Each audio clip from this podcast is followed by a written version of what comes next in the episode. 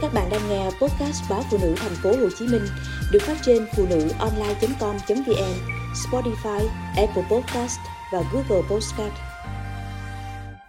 Tan cửa nát nhà khi chồng lên sếp.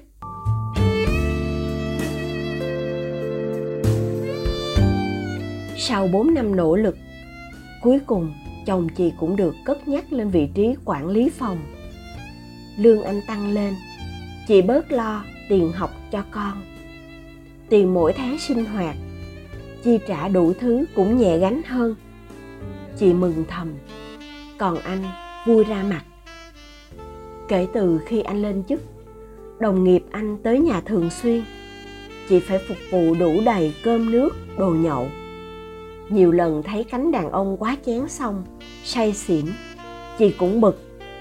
Nhưng rồi tặc lưỡi cho qua cứ nghĩ đơn giản rằng, anh đến được ngày này thì cũng có nhiều anh chị em hỗ trợ. Mấy buổi ăn uống này, xem như lời cảm ơn của hai vợ chồng dành cho họ vậy. Nhưng mọi thứ không hề dừng lại.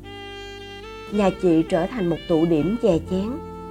Anh mời hết người này đến nhóm khác.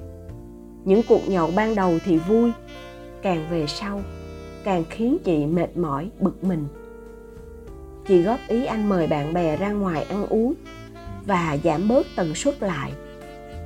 Tất nhiên, anh giận ra mặt. Anh gắt với chị, ở nhà chẳng làm gì cả, chỉ là bữa nhậu cuối tuần mà cũng than vãn. Chị ngạc nhiên, chẳng lẽ bao lâu nay anh coi chị là người vô dụng như thế?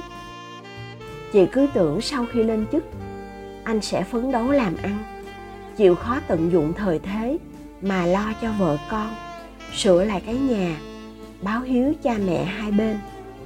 Nào ngờ, bao nhiêu tiền anh đổ vào rượu chè be bét đến cả việc đưa đón con đi học, anh cũng đẩy qua cho chị, lấy cớ rằng giờ giấc khác trước, thường xuyên phải tranh thủ đi cà phê với đối tác. Anh về trễ hơn, sau giờ làm ra khỏi nhà nhiều hơn chị thấy anh khoe mới ký được hợp đồng. Công việc đang rất tốt. Thứ bảy, chủ nhật, anh vẫn dẫn bạn bè về nhà. Chị bỗng sợ những ngày lễ tết cuối tuần. Cơm, thịt, hải sản, ê hề trên mâm, nhưng chị không thấy ngon chút nào. Chị nhớ cái thời hai đứa ăn rau luộc, mắm kho. Vậy mà đầm ấm, hạnh phúc. Thời ấy anh đi làm về là tranh thủ đón con, dắt con đi công viên. Những ngày lễ lạc cũng đưa mấy mẹ con đi ăn, đi dạo. Còn bây giờ, ngày thường chị ít được chạm mặt anh.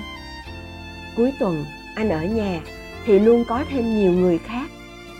Chị không muốn anh mất mặt, nên lại càng nhìn. Nhưng càng nhìn, chị càng mệt mỏi. Đỉnh điểm là cuối tuần vừa rồi trong lúc bạn bè ăn uống no say.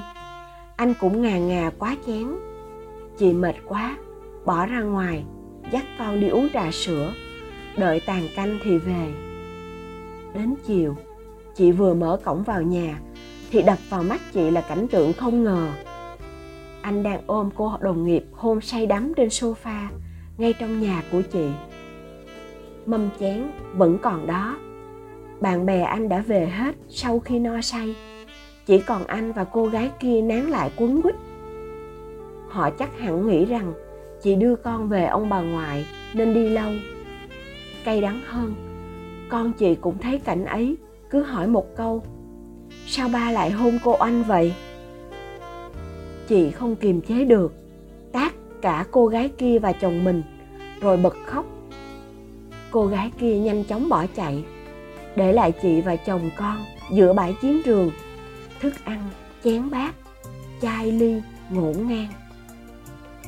Chị biết nếu cứ tình trạng như này, sớm muộn gì anh cũng thất bại trong công việc.